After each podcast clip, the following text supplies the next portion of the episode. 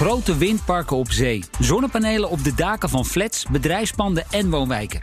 Welkom in het Nederland van 2030, waar zon en wind hard op weg zijn om fossiele brandstoffen definitief te verslaan als belangrijkste energiebronnen. Mijn naam is John van Schagen en dit is een podcast van Impuls. Met zometeen. We staan hier op het zonnepark Altwitrijden. Dit is het eerste uh, coöperatieve zonnepark in Nederland met batterij.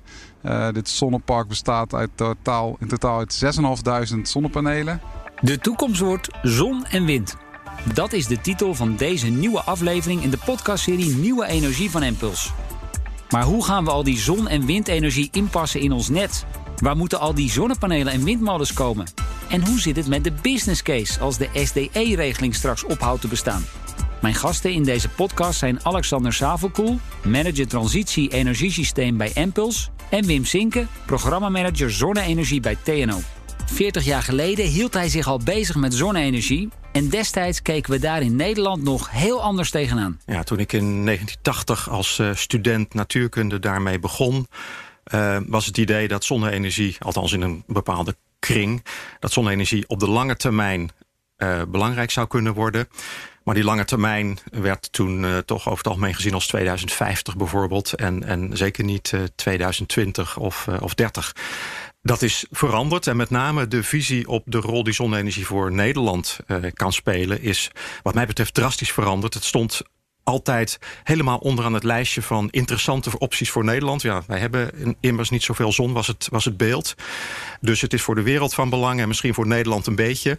Maar dat het een van de twee of drie pijlers onder de duurzame energievoorziening van de toekomst uh, zal zijn, ook in Nederland, dat is echt een een grote verandering wat mij betreft. En, en uh, nog niet zo heel lang geleden. Er is wat dat betreft dus heel veel uh, veranderd sinds begin jaren tachtig. Als je ook kijkt naar prijs en prestatie. Wat hebben we sinds die tijd concreet bereikt? Ja, ik hou altijd van eenvoudige getallen. Houden wij ook van. dus ongeveer een factor 50 goedkoper sinds wow. 1980, zeg maar. En tweemaal zo efficiënt. Maar misschien nog wel veel belangrijker is dat het volume uh, met uh, factor duizend of meer is toegenomen. Dus... Ja, want waar je ook rijdt in Nederland, je ziet eigenlijk tegenwoordig overal wel ja, daken om je heen waar, waar zonnepanelen liggen. Ja, ondanks het feit dat we echt nog aan het begin staan bij de toepassing van zonne-energie, is het, begint het al wel uh, alomtegenwoordig te zijn. En dat markeert wat mij betreft ook een beetje de, de nieuwe fase waar we ingaan uh, voor de komende decennia. Dus dat is een uh, heel belangrijk punt. Ja, want er, zijn, uh, er liggen enorme ambities op tafel. Alexander, niet iedereen heeft het klimaatakkoord van A tot Z gelezen natuurlijk. Wat zijn nou concreet de ambities met zon en wind? Ja, zon en wind worden de energiebronnen van het uh, energiesysteem van de toekomst. En als je kijkt naar de ambities voor 2030 in het klimaatakkoord, dan uh, moet dan zo'n 70% van onze elektriciteit uit zon en wind komen. Dus dat zijn uh, behoorlijke ambities. En Want schets nog even, dat is nu dus nu uh, ongeveer uh, 15 tot 20 procent van onze elektriciteit komt uit duurzame energie. En daar is zon en wind een groot deel van. En dat moet dus 70 procent worden. En um, dus het wordt echt het worden de energiebronnen van de toekomst. En niet alleen in de vorm van elektriciteit, maar ook bijvoorbeeld omgezet naar warmte, omgezet naar waterstof of andere gassen. Dus onze hele economie gaat op zon en wind draaien. Ja, gaat enorm veel veranderen. Hoe reëel zijn die doelstellingen? Ik denk dat de doelstellingen voor 2030 best haalbaar zijn. Uh, maar wel heel ambitieus. En dat we toch wel een aantal uh, grote uitdagingen hebben. En ik, ik, ik denk dan eigenlijk aan, aan drie concrete uitdagingen. Uh, de inpassing in het net. Wat je nu al heel erg ziet. De inpassing in de ruimte en het landschap. Wat ook een sociaal probleem wordt, denk ik. begint dan een beetje te komen. En, en de inpassing in de markt. Dus hou je een gezonde business case. En die uh, begint ook al een beetje zichtbaar te worden. Zeker in deze coronatijd. Waar we een beetje denk ik een blik op de toekomst hebben gehad. Nou, over die drie uitdagingen, daar wil ik het straks met jou nog, uh, nog uitgebreid over hebben. Maar eerst ook een vraag aan jullie, aan jullie beiden. Want we zien nu op de tekentafel, er liggen al concrete plannen voor het eerste offshore windpark zonder subsidie. En ja, dat hadden, laten we eerlijk zijn Wim, vijf jaar geleden had eigenlijk niemand dat nog kunnen bedenken dat dat mogelijk zou zijn. Wat, wat zegt dat over de snelheid waarmee deze transitie ja, zich nu voor onze ogen voltrekt. Ja, het heeft uh, vriend en vijand, als ik het zo mag uitdrukken, uh, verrast. En, en wat je hier met name ziet, is dat de combinatie van volume, gewoon heel veel doen, en ambitieuze, ambitieuze innovatie effecten heeft die, die we ons bijna niet kunnen voorstellen. Um, weliswaar had je kunnen voorspellen hoe het zou lopen. Uh, maar het ontbrak ons bijna letterlijk aan het voorstellingsvermogen hoe dat dan precies uh, zou gaan. Wat, welke factoren daarin een rol zouden spelen.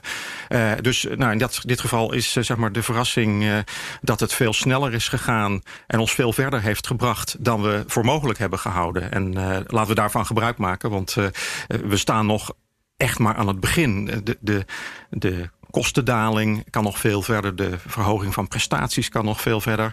Maar met name ook dat inpassen in, in de, de, langs de drie dimensies uh, die net werden genoemd, uh, dat moet nog gaan gebeuren.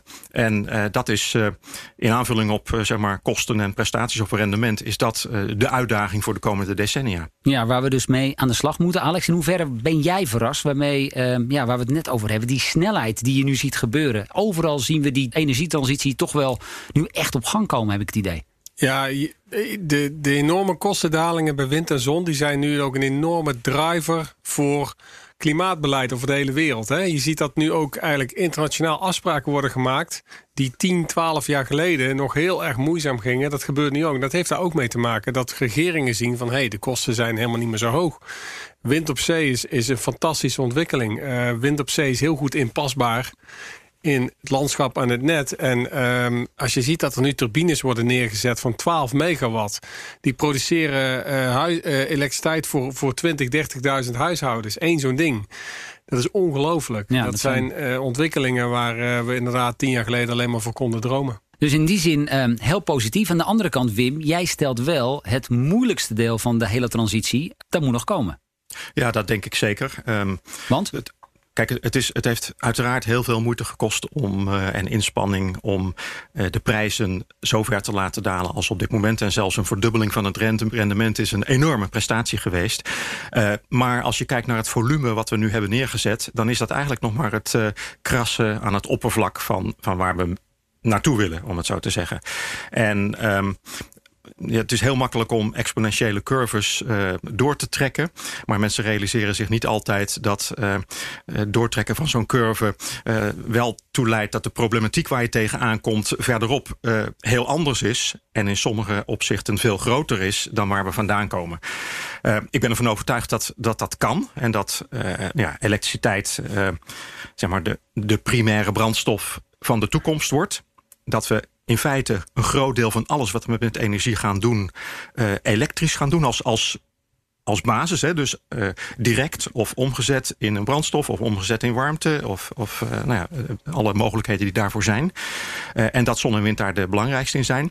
Maar dat is iets wat niet vanzelf gaat. En um, het, het, idee wat misschien een beetje heeft postgevat recent bij, bij sommige groepen is dat zon en wind, dat, nou, dat is nu goedkoop en min of meer klaar, zal ik maar zeggen. Nu moeten we naar het volgende, dat is de opslag en waterstof.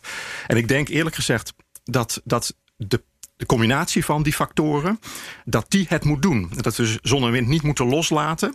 Uh, maar tegelijkertijd die andere factoren gaan aanpakken om uh, de grootschaligheid mogelijk te maken. En maar, maar wat bedoel je dan concreet met het moeilijkste deel moet nog komen? Wat gaan we dan nog meemaken de komende jaren? Nou ja, langs al die dimensies uh, die net werden genoemd. Dus of het nu het net is, of de, het landschap, de omgeving, de ecologie, of, of de markt. Het is weliswaar indrukwekkend wat er wordt gedaan, maar we praten over enkele procent of enkele tientallen procenten. Terwijl we willen dat zon en wind uh, op de langere termijn het leeuwendeel van alles gaan opwekken. Dat betekent dat we een totaal ander denkpatroon moeten uh, aannemen. Waarin we bijvoorbeeld niet meer spreken over overschotten van uh, stroom die wordt geproduceerd door zon en wind. Want die overschotten die produceren we omdat we dat willen. Dat, dat is een belangrijk doel van dat van dat produceren. Maar dat betekent wel dat het hele systeem moet blijven werken. Zelfs als je nou ja, een groot deel van de tijd heel veel meer produceert dan je op dat moment nodig hebt aan elektriciteit. En dat moet waarde hebben. Uh, dat moet uh, in het landschap worden ingepast. Dat moet samengaan met andere dingen die we belangrijk vinden, zoals biodiversiteit bijvoorbeeld en landschappelijke kwaliteit, ja. noem maar op. Ja. En nou ja, als het overal is, uh, en dat, dat, dat moet wel gaan gebeuren, uh, dan wordt het dus zichtbaar, het krijgt impact en ja, dat, dat zijn we nog niet gewend. Nee, Alexander, jij staat te popelen om daar iets over te zeggen. Ja, ik, ik, ben, ik ben het eens met Wim. We hebben eigenlijk het makkelijkste stuk er nu toe gedaan. We hebben vooral kolenstroom vervangen door zon en wind, duurzame elektriciteit. Dat is elektriciteit voor elektriciteit vervangen. Maar wat er nog moet gaan gebeuren is een complete transitie van het hele systeem. Je gaat van centraal naar decentraal. Je gaat uh, van uh, uh, geregelde centrales naar weersafhankelijke productie. Je gaat aan de vraagkant heel veel elektriciteitsvraag krijgen, maar je krijgt ook uh, heel veel behoefte aan flexibiliteit. Je moet seizoenen gaan overbruggen. Um, er komen nog zo ontzettend veel vraagstukken op ons af. En het systeem zoals we het hebben gebouwd, is daar eigenlijk helemaal niet op toegerust om daar antwoorden op te geven. Dus nee. het hele systeem moet anders. Ja, en dat toch even heel concreet maken. Uh, want we zien bijvoorbeeld, en jij uh, refereerde daar al even aan, het elektriciteitsnet. Een forse extra belasting gaat dat betekenen hè, voor het elektriciteitsnet dat we nu hebben liggen. Um, die problemen die zien we ook al daadwerkelijk gebeuren. Hè?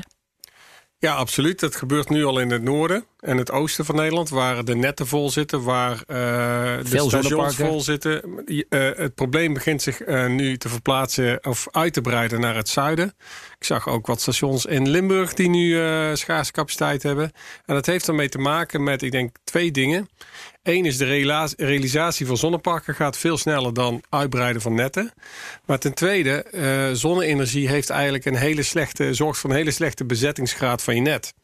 Uh, zonne-energie uh, heeft een hele lage capaciteitsfactor. Dat wil zeggen, je hebt eigenlijk maar 1000 vollasturen of zo voor, voor, bij zonne-energie per jaar. En, en, een kolencentrale heeft er 8000. Dus om dezelfde hoeveelheid energie op dat net te krijgen, heb je veel meer vermogen nodig. Dus ook die netten hebben heel veel vermogen nodig om al die energie, die eigenlijk in een beperkt aantal uren uh, wordt geproduceerd, op, uh, op het net te zetten en te distribueren. En dat is eigenlijk een hele.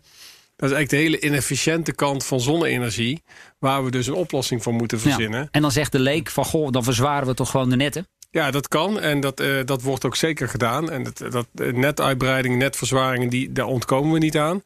Maar uh, het duurt uh, vrij lang.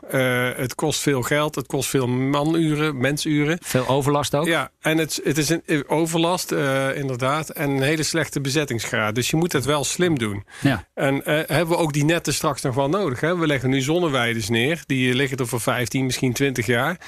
Misschien hebben we over 15, 20 jaar... en dan kijk ik ook even naar Wim wel hele andere manieren om zon, uh, zonne-energie te produceren. En doen we dat misschien wel uh, veel meer in de gebouwde omgeving. En dan hebben we die netten in Drenthe en in Groningen in, in the middle of nowhere, uh, zeg maar, allemaal verzwaard. Maar hebben we dat dan nog wel nodig? Betekent ja. wel dat we visie nodig hebben. Wim, jij wilde daar nog iets aan toevoegen?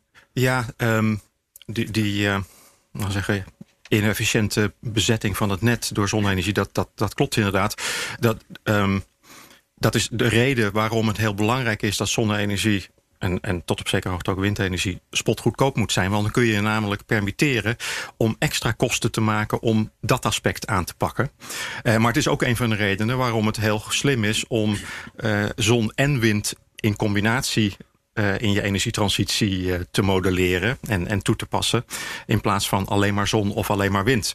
En als je kijkt naar de, de, de nieuwe scenario's die in de afgelopen jaren zijn uh, verschenen. Waarin zon en wind de, de, ja, de pijlers zeg maar onder die energietransitie zijn.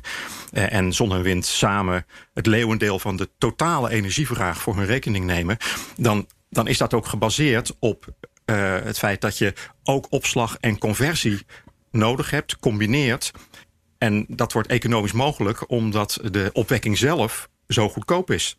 Afgerond zeg maar in, in zonnige gebieden een cent per kilowattuur. Ja. Uh, nou, als het 1 cent kost uh, en het gaat uh, twee keer of drie keer over de kop, omdat je daar nog uh, van alles aan moet toevoegen, zeg maar, dan is het nog steeds een hele aantrekkelijke kilowattuur kosten of prijs. Dus, dus dat, ja, dat, die mogelijkheden die zijn er, die zijn ook verdisconteerd in het denken daarover.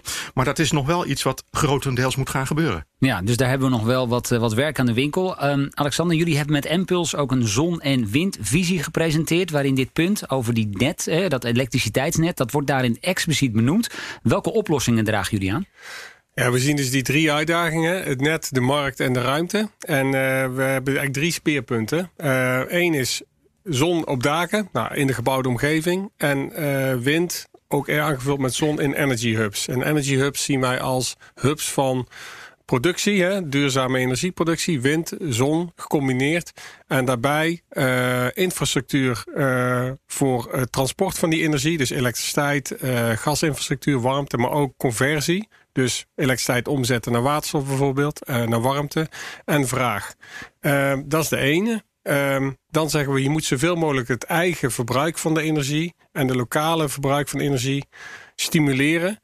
Um, en ten derde, zorg voor een brede participatie van uh, de lokale burgers en bedrijven. En als je die drie dingen goed doet, dan denken we dat je op het goede pad bent uh, voor die inpassing van zon en wind. Nou, daar gaan we later in deze podcast zeker nog op terugkomen. Duurzame energie, lokaal opgewekt en betaalbaar. Dat klinkt mijn gasten als muziek in de oren natuurlijk. En er zijn steeds meer plekken in Nederland waar dat al volop gebeurt. In Weert bijvoorbeeld, waar de lokale energiecoöperatie inmiddels 260 leden telt. Je hoort de stem van Menno van den Donker van de coöperatieve vereniging Weertenergie. We staan hier op het zonnepark Altwitrijden. Dit is het eerste uh, coöperatieve zonnepark in Nederland met batterij. Uh, dit zonnepark bestaat uit totaal, in totaal uit 6.500 zonnepanelen. Dat is ongeveer de helft op het dak van uh, een boerenschuur en, of een stal. En de andere helft grondgebonden zonnepanelen. En we hebben hier een grote batterij in een container naast het park geplaatst. die kan overdag de stroom opslaan en s'nachts weer laten gebruiken. Ja, en voor hoeveel huishoudens wordt hier energie opgewekt?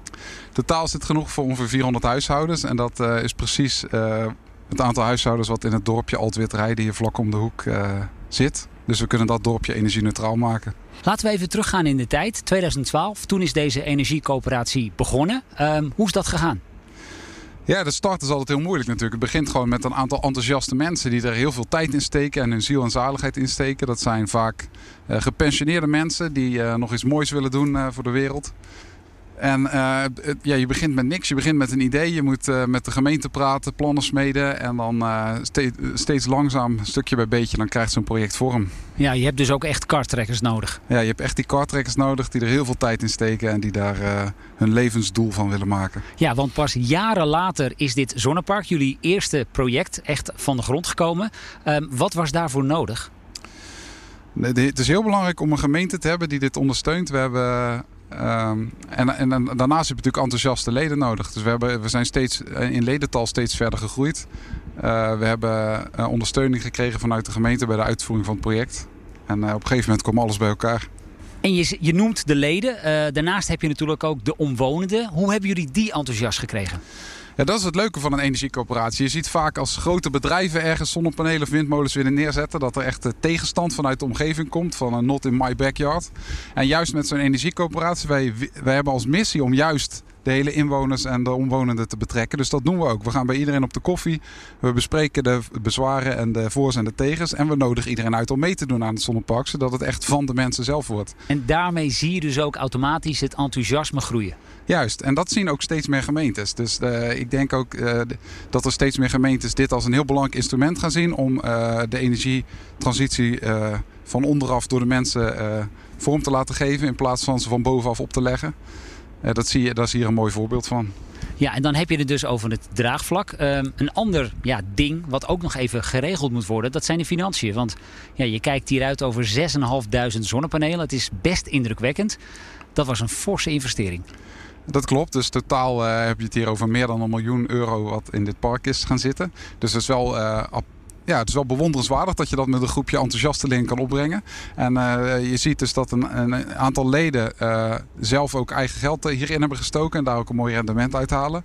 En dat kunnen we aanvullen met een uh, lening vanuit de bank. Want hoe heb je dat gedaan? Is dat gewoon een kwestie van even een mailtje sturen en, en mensen die steken hun vinger op? Ja, het is inderdaad met de pet rondgaan. Wie wil inleggen? Je koopt een certificaat. Je krijgt rendement op dat certificaat. Uh, zo is het geregeld. We hebben eerst, uh, natuurlijk is dat ook een zoektocht geweest. We hebben eerst nog geprobeerd om mensen uh, via een ingewikkelde postcode roosconstructie mee te laten doen. En dat bleek toch moeilijk om daar mensen voor te vinden en om daar genoeg enthousiastelingen voor te krijgen. En daarna hebben we het gewoon omgegooid. Het is nou een, een investering. Je koopt een groen certificaat en je krijgt daar ieder jaar geld voor terug. En daar bleek heel veel enthousiasme voor te zijn, boven verwachting. Dus inderdaad, na één mailtje hadden we al een paar ton opgehaald. En ja, met dat geld kunnen we allemaal mooie projecten gaan doen. Ja, want hoe enthousiast zijn al die leden en die geldschieters om ook nieuwe projecten te financieren? Want er, zijn nog wel, er liggen nog wel wat plannen in de kast, hè? Uiteraard, we hebben nog ontzettend veel plannen. Dit is maar het begin. We moeten straks nog honderd keer zoveel als dit hebben. En je krijgt natuurlijk een kaststroom vanuit de lopende projecten waar, waar je projecten uit kan financieren. En we moeten steeds meer leden krijgen. Want toen we dit hebben gebouwd hadden we nog ongeveer 100 leden. Misschien hebben we over 10 jaar wel 1000 leden. Dus dan kan je tien keer zoveel projecten met het geld van de leden realiseren. Nu zijn jullie als energiecoöperatie al uh, zeven jaar actief, ruim zeven jaar. Um, er is wellicht ergens anders in Nederland nu een andere coöperatie die nog maar net begonnen is. Of die wellicht nog bij, voor de eerste keer bij elkaar moeten komen. Wat zou jij al die enthousiaste mensen willen adviseren? Ja, ik zou uh, inderdaad vooral met, ook met andere energiecoöperaties gaan praten en met je gemeente. Het is heel belangrijk dat de gemeente het initiatief steunt, dat die medewerking verlenen en dat die jou helpen bijvoorbeeld bij de zoektocht naar een geschikt dak, op de zoektocht naar een geschikt stuk land. Uh, en daarnaast zijn alle energiecoöperaties in Nederland zijn altijd bereid om anderen te helpen. Je ziet heel veel uh, bijeenkomsten waarin ze elkaar dingen uitleggen. Er zijn koepelorganisaties, er zijn uh, gedeelde back-offices waar dingen geregeld worden. En wij gaan bijvoorbeeld ook in september gaan wij een symposium organiseren waarin we alles wat we in dit project hebben geleerd delen met alle energiecoöperaties om ons heen. Een mooi burgerinitiatief in Limburg. Hier op deze plek doet Empuls een test met wat wordt genoemd peak shaving. Alexander legt nog even uit wat daarmee wordt bedoeld. We wilden eigenlijk kijken, kun je twee keer zoveel zonne-energie kwijt in het bestaande net? En daarvoor moet je peakshaving toepassen. Dus wat je eigenlijk wil doen is uh, de piek van de zonneproductie van een zonnepark uh, zo lang parkeren in een batterij. En pas s'avonds uh, weer op het net zetten. Waardoor je dus een gelijkmatiger uh, teruglevering van elektriciteit uit het zonneproject krijgt. En daardoor minder netcapaciteit nodig hebt. Wil je nou meer weten over weerdenergie? En dan met name over de manier waarop ze hier met hulp van Impulse peakshaving toepassen? Lees dan het artikel dat we hierover schreven op de website van het FD. Check fd.nl slash advertorial slash nieuwe energie. Terug nu naar het gesprek in de studio met mijn gasten. Alexander Savelkoel. Hij is manager transitie energiesysteem bij Empuls. En Wim Sinke, programmamanager zonne-energie bij TNO. Wim, jarenlang ging het in Nederland vooral om prijs. En nu zie je toch ook wel een, ja, een kanteling ontstaan... waarbij ook andere factoren gaan meespelen. Hoe zit dat precies? Ja, um, nou, decennia lang uh, is uh, de relatief hoge prijs... of er zijn de relatief hoge kosten van opwekking van zonnestroom... natuurlijk de belangrijkste beperkende factor geweest... Uh, voor grootschalige toepassing. Um, dat is tot op zekere hoogte nu achter de rug. We zijn nog lang niet waar we wezen willen... maar we hebben wel een punt bereikt waarop je over grootschaligheid kunt nadenken... of, of die grootschaligheid al kunt gaan bereiken. Um, maar die grootschaligheid die gaat ook gepaard met uh, nieuwe uitdagingen. En dan, als je kijkt naar ons eigen onderzoekprogramma met al onze partners bij TNO. Dan gaat het daar over zaken die integratie uh, worden genoemd in de brede zin van het woord. Integratie in objecten, maar ook in het landschap, in de natuur. Uh, het gaat over flexibiliteit van toepassing. Dus uh, het is goedkoop geworden, heel simpel gezegd, vanwege een one size fits all aanpak. Heel erg veel van hetzelfde maken. Maar dat heel erg veel van hetzelfde is nu niet meer passend om het in onze leefomgeving op een optimale manier toe te passen. Dus we werken aan een combinatie van goedkope productie van uh, halffabrikaten... Uh, die je kunt combineren met een enorme flexibiliteit... in de uitvoeringsvorm van het eindproduct of van de toepassing. Dus dat is een soort ja, enabler om uh, uiteindelijk zonne-energie... in dat nieuwe tijdperk als een flexibele bouwsteen te krijgen... in plaats van een ding van nou, take it or leave it dat, dat komt erbij. En, en ik denk dat uh, uh, gewoon de, de, de eenvoudige zaken rondom esthetiek, inpassing in het landschap. Uh, hoe, hoe past het bij cultuurhistorische omgeving, zeg maar. Dat is heel belangrijk, maar is maar ja. één van de aspecten van die integratie. Ja. Alexander? En we hebben bij Enpuls een uh, maatschappelijke kosten-batenanalyse laten uitvoeren... om nou eens te berekenen uh, wat maatschappelijk gezien het beste is. Is dat dan zonneweiden op landbouwgrond of is dat zon op bijvoorbeeld bedrijfsdaken? En daar komt uit toch wel een duidelijk beeld dat maatschappelijk gezien zon op daken beter is. Uh, als je dingen meeneemt als behalve de, de business case zelf, zaken als netverzwaring, biodiversiteit, uh, het uh, verlies aan landbouwgrond, et cetera. Alle plussen en minnen. Dan blijkt eigenlijk dat zonnebedrijfsdaken is een hele goede keuze. Dus ik ben ook al benieuwd of er ook al gewerkt wordt aan nieuwe technologie, nieuwe zonnepanelen of zonnefolie of wat dan ook, die uh, het veel makkelijker maakt om die zonnepanelen te integreren in de gebouwde omgeving en op daken te leggen of zelfs gevels te hangen. Ja. Nou, het antwoord daarop is uh, volmondig ja. Uh, en, en ik ben het er helemaal mee eens dat zonne-energie in de gebouwde omgeving zo'n beetje de ideale toepassingsvorm is. het punt is dat als je echt de lat hoog legt wat betreft de ambitie voor zonne-energie en windenergie, dan moet je voorbij de gebouwde omgeving durven denken. Dus dan kom je in het buitengebied, uh, in de brede zin van het woord. En ik denk dat dat buitengebied heel veel mogelijkheden biedt om zonne-energie toe te passen. Uh, niet alleen in de vorm van klassieke zonneparken... die je op sommige plekken misschien prima kwijt kunt... maar op veel plekken ook helemaal niet. Maar rondkijkend naar de vierkante meters en de vierkante kilometers die wij in gebruik hebben. En combineren van opwekking van zonne-energie met andere functies. Dat kan zijn natuurbeheer. Uh, dat kan zijn landbouw, dat kan zijn de infrastructuur, dus transport bijvoorbeeld, of bescherming tegen het water of water, waterberging, noem maar op. Al die dingen kun je in principe combineren met zonne-energie. Maar dat moet dan mogelijk gemaakt worden door die flexibele bouwstenen. En nou, we, hebben, we zijn net uh, begonnen met een project samen met partners bij TNO voor zogenaamde eco-positieve zonneparken. Waarbij je eigenlijk niet zozeer streeft naar minimalisering van de kosten van de opwekking, maar naar maximalisering of optimalisering van de totale maatschappelijke kosten en baten. En biodiversiteit bijvoorbeeld, of, of uh, ja, en als je dat dan bijvoorbeeld. Van het landschap zijn heel belangrijk. Ja, want als je dat dan even vertaalt, laten we zeggen in, in gewoon Nederlands, dat ook gewoon de omwonenden blij zijn dat er een zonnepark in hun omgeving komt. Dat, dat, dat klopt inderdaad. En, ik moet ook eerlijk bekennen dat uh, als ik door het land rij en ik zie sommige zonneparken, dan, dan krijg ik even een enorme kramp in mijn buik. Want dan denk ik van dat is één grote gemiste kans die we hier zien. Qua layout, qua aankleding, qua kleurstelling, qua materiaalkeuze, qua locatie soms ook. En ik begrijp hoe het ontstaat in het begin. Maar dat zijn uh, in soms toch ook een beetje in de categorie jeugdzonden of, of uh, beginnersfouten. Ja. En ik, ik hoop in het belang van zonne-energie dat, dat dat zo snel mogelijk wordt gecorrigeerd door aantrekkelijke voorbeelden. Zodat men zegt van, goh, als het zo kan, dan wil ik er nog wel een paar. Ja, Alexander, volgens mij daar, daarbij ook heel belangrijk... dat je met name ook burgers bij dit soort initiatieven betrekt, hè? Ja, want het is belangrijk om draagvlak te houden voor de energietransitie. Want het gaat echt wel impact hebben. Het gaat geld kosten. Het gaat uh, mensen direct raken. En um, wat je nu ziet is dat de participaties vooral investeren. Je kunt meedoen in een zonnepark of een windpark. Of je kunt zelf zonnepanelen op je dak leggen. Maar dat is ook niet voor iedereen uh, weggelegd. Dus um, energie bijvoorbeeld lokaal ook gebruiken dat zie je veel minder. En we denken dat daar juist een toegevoegde waarde zit. Ook straks als al die subsidies eraf gaan, dan is de meeste waarde heb je toch als je het lokaal gebruikt. In plaats van dat je het allemaal op het net zet. De meeste opbrengsten gaan nu toch naar de projectontwikkelaars, naar de energiebedrijven. En je wil eigenlijk die opbrengsten dat die ook terugvloeien lokaal. Want die mensen die kijken er ook op uit. En die hebben ook uh, de lasten ervan. Dus waarom niet te lusten? Je zei het zojuist al even, jullie stellen met Empuls vooral gebruik die gebouwde omgeving als plek om zonnepanelen te plaatsen. Volgens mij is het uh, potentieel ook enorm. In Nederland is in totaal ruimte voor uh, 90 terawatt, uh, driemaal de opgave voor 2030. Gebeurt dat nu al voldoende wat jullie betreft?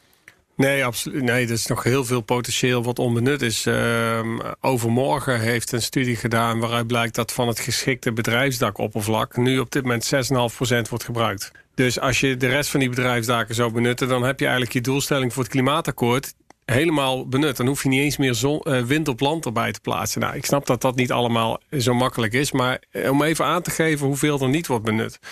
En um, ik denk dat ook dat uh, ja, produceren van zonne-energie in de gebouwde omgeving... daarmee betrek je ook veel meer de mensen...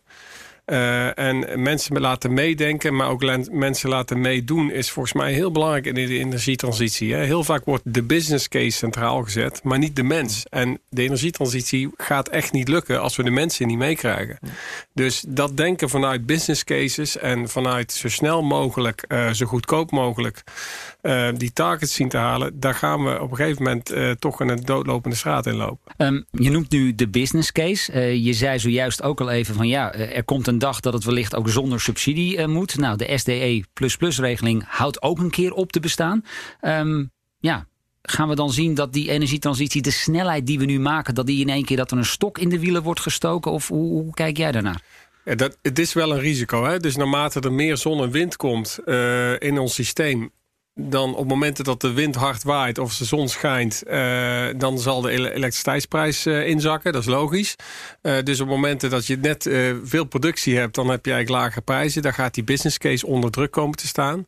En ja, wat is het antwoord daarop? Je moet veel meer vraag en aanbod slim combineren. Je moet dus zorgen dat er op dat moment vraag is. Dus eigenlijk moet je de vraag naar die momenten toe gaan brengen door direct verbruik van zon- en windenergie, door opslag, door conversie in bijvoorbeeld waterstof.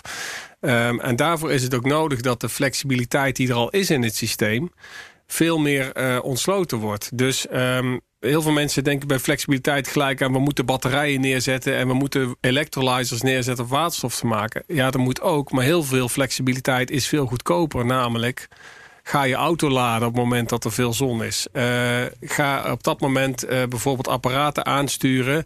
die je een paar uur kunt verschuiven in de tijd. En daarvoor heb je ja, uh, systemen nodig, standaarden nodig om te zorgen dat dat ook kan. Want het is allemaal, uh, het zijn kleine apparaten voor de mensen die, uh, die daarvoor dus eigenlijk iets moeten gaan doen. Is dat een paar tientjes per jaar opbrengsten. Het moet simpel zijn. Het moet echt plug and play. Jouw laadpaal, daar moet je helemaal niet over hoeven na te denken. Dat je auto gaat laden als de zon schijnt. Dat moet allemaal heel simpel en goedkoop kunnen. En dan gaat, de, gaat die flexibiliteit echt ook um, die vraag, of dat aanbod en zonnewind opvangen. Uh, dus ja, daar is gewoon standaardisatie nodig. Gewoon dingen simpel houden. Win? Ja, ik, ik denk dat dat probleem uh, wat je aankaart, dat, dat op een gegeven moment uh, uh, parken in principe subsidievrij kunnen worden gebouwd, of systemen subsidievrij kunnen worden gebouwd, een beetje parallellen heeft met de, de kostendaling van zonne-energiesystemen en ook van, van windturbines die we hebben gezien. Je komt in een nieuwe fase. Het feit dat stroom goedkoop kan worden opgewekt is een noodzakelijke voorwaarde, maar volstrekt onvoldoende om een zelfdragende markt te creëren. Uh, dus, dus de fase waar we nu in komen is dat je inderdaad goedkoop kunt opwekken. Dat is, laten we zeggen, het feit dat er subsidievrij wordt gebouwd of de SDE Plus wordt afgebouwd, is een soort ja, illustratie daarvan. Maar het gevaar is dat we denken dat je vervolgens automatisch een grote markt krijgt. En dat is helemaal niet aan de orde. Uh, het sterker nog, het zou zo kunnen zijn dat de markt dan, als je helemaal niks zou doen, uh, zelfs terugloopt of, of instort. Dus het is een reden om heel hard te werken aan, aan de ene kant die, die dingen als conversie en opslag, aan de andere kant aan een nog verdere kostendaling van de opwekking, zodat je die combinaties ook economisch uh, aantrekkelijk maakt. En, en dan kun je een marktgroei krijgen die nodig is om, nou ja, niet alleen de doelstellingen van 2030, want het echte werk komt daarna. Kijk, 70% van de elektriciteit, dan denk je van nou, dan zijn we, moeten we nog maar 30%. Maar mensen vergeten dat de elektriciteitsgebruik misschien wel verdubbelt daarna. Dus dan ben je eigenlijk op een derde, als ik ja. het even plat sla. Dus je moet altijd die, de rol van elektriciteit in het totaal en het aandeel van zon en wind binnen elektriciteit goed onderscheiden. Want daar, daar lopen twee assen, zeg maar, uh, parallel. Maar ja, dat gezegd hebbende, denk ik dat er geen enkele reden is om te veronderstellen dat we dit niet voor elkaar krijgen. Nee, want dat is ook meteen mijn laatste vraag die ik aan jullie wil stellen. De afgelopen jaren hebben laten zien dat deze transitie heel veel sneller kan gaan dan wij denken. Um, Alexander, hoe kijk jij naar de komende tien jaar? Ja, ik denk dat we nu, nu uh, gaan we toch wel de, de fase in dat er echt uh, in het systeem dingen moeten gaan veranderen. Bijvoorbeeld de financiële prikkels die we hebben, die moeten echt veranderen. Je moet veel meer uh, stimulans krijgen van eigen gebruik. Uh, het, het veroorzaken van pieken op het net moet voor, ontmoedigd worden. dus daar moet wat gebeuren. Ik denk dat we lokale energiegemeenschappen gaan zien. Dus burgers die zelf veel meer actief worden in hun energievoorziening. Dat lijkt me een hele leuke ontwikkeling. Um, ja, ik, ik, dus ik denk, ja, de, de, de, het grootste deel van de opgave moet nog komen. Maar ik ben wel optimistisch. Het gaat wel lukken uh, als we de juiste keuzes maken. En dan moeten we nu echt gewoon mee gaan starten. En uh, dan, uh, dan gaat het lukken. Ja, ik, ik, ik denk dat ook als we inderdaad die, die andere aspecten dan uh, kostenverlaging en nou ja, verbetering van, van, van het rendement en zo combineren met, uh, met integratie in de brede zin van het woord en flexibiliteit, ook flexibiliteit in de toepassing, dan hebben we, wat mij betreft, met zonnewind gewoon de belangrijke bouwstenen voor de mondiale energietransitie, maar ook in Nederland. En ja, in, we hebben in ons eigen TNO-programma hebben de afgelopen jaren dat stuk van integratie en flexibiliteit net zo belangrijk gemaakt als dat stuk wat nog steeds belangrijk blijft. Technologieontwikkeling, verdere rendementsverbetering kan ook nog verdubbeld worden. Uh, kostenverlaging, et cetera. Maar in, in die balans. En, en die balans die gaat, of die, die combinatie die gaat ons eh, erbrengen. Daar ben ik van overtuigd. Er moet dus nog veel gebeuren, maar het gaat ons zeker lukken. Zo vertelde mijn gasten Alexander Savelkoel van Empuls en Wim Sinke, programmamanager energietransitie bij TNO. Je luisterde naar De toekomst wordt zon en wind. Een aflevering in de serie Nieuwe Energie van Impuls. Luister ook naar onze andere afleveringen in deze serie, onder meer over emotie, waterstof, duurzaam goederenvervoer en groen gas. Voor nu zeg ik bedankt voor het luisteren. Dit was een podcast uit de podcastreeks Nieuwe Energie van Impuls.